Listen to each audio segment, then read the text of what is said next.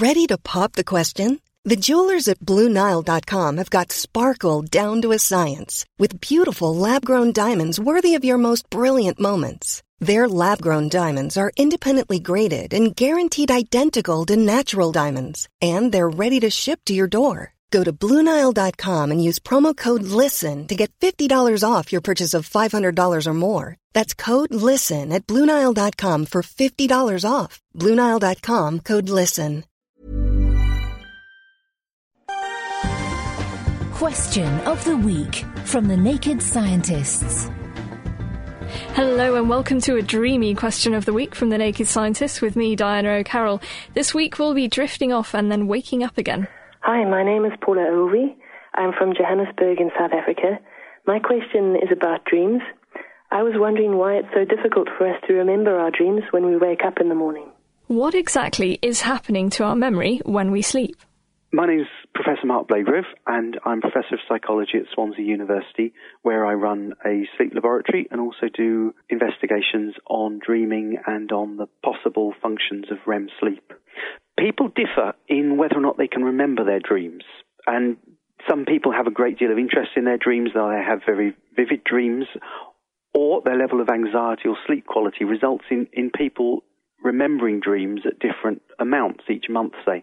But in general, for all of us, dreams are very easily forgotten once we wake up if we don't consolidate them, or if we don't, in other words, transfer them from short-term to long-term memory immediately upon waking. And there's a few theories of why that happens to all of us. One possibility is that our brain neurochemicals during sleep are very different from during wake time, and so they don't allow us to consolidate memory. The other thing that's quite possible is that we don't pay attention to our dreams or are unable to do so during sleep, so we don't consolidate what occurs to us during sleep. So, for example, even people with sleep apnea who wake up repeatedly during the night don't know that that happens to them. And similarly, when we have a dream, we're not consolidating it as it occurs. Indeed, if you have people having a long R E M sleep period and you wake them up, once the R E M sleep period gets over about twenty minutes, you don't find that dreams increase in length very much. So it's as if during the dream we forget what was happening. And the same happens immediately we wake up, that the dream just disappears. It's all to do with memory consolidation. When you're awake, your brain picks up and remembers all sorts of useful information, especially, in my case, if it has something to do with chocolate or a new toy I can fix on my computer. When you're asleep, for the most part, your brain enters a special mode where memories are not inscribed deeply enough. So when you awake, you may have the latent emotions associated with your dream, but no memory of the events. Now, I seem to remember lungs are quite important for breathing, so how can this be the case?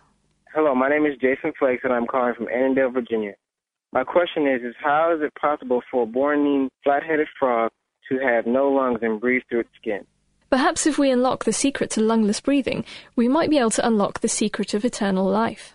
Hi, it's Jeff Blackwell calling in from Bundaberg in Queensland in Australia for Question of the Week. I'd like to know if there are any life forms, plant, animal, fungus, whatever, that are effectively immortal.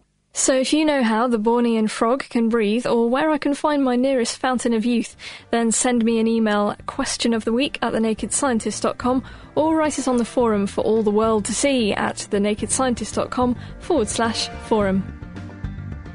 Question of the Week is part of the Naked Scientists podcast and supported by the E P S R C, the Wellcome Trust and U K Fast. Look us up online at naked scientists dot com.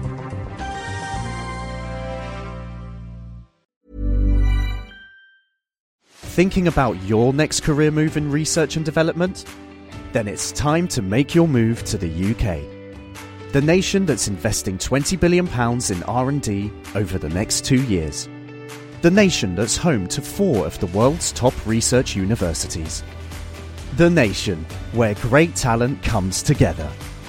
Visit gov.uk forward slash great talent to see how you can work, live and move to the U K.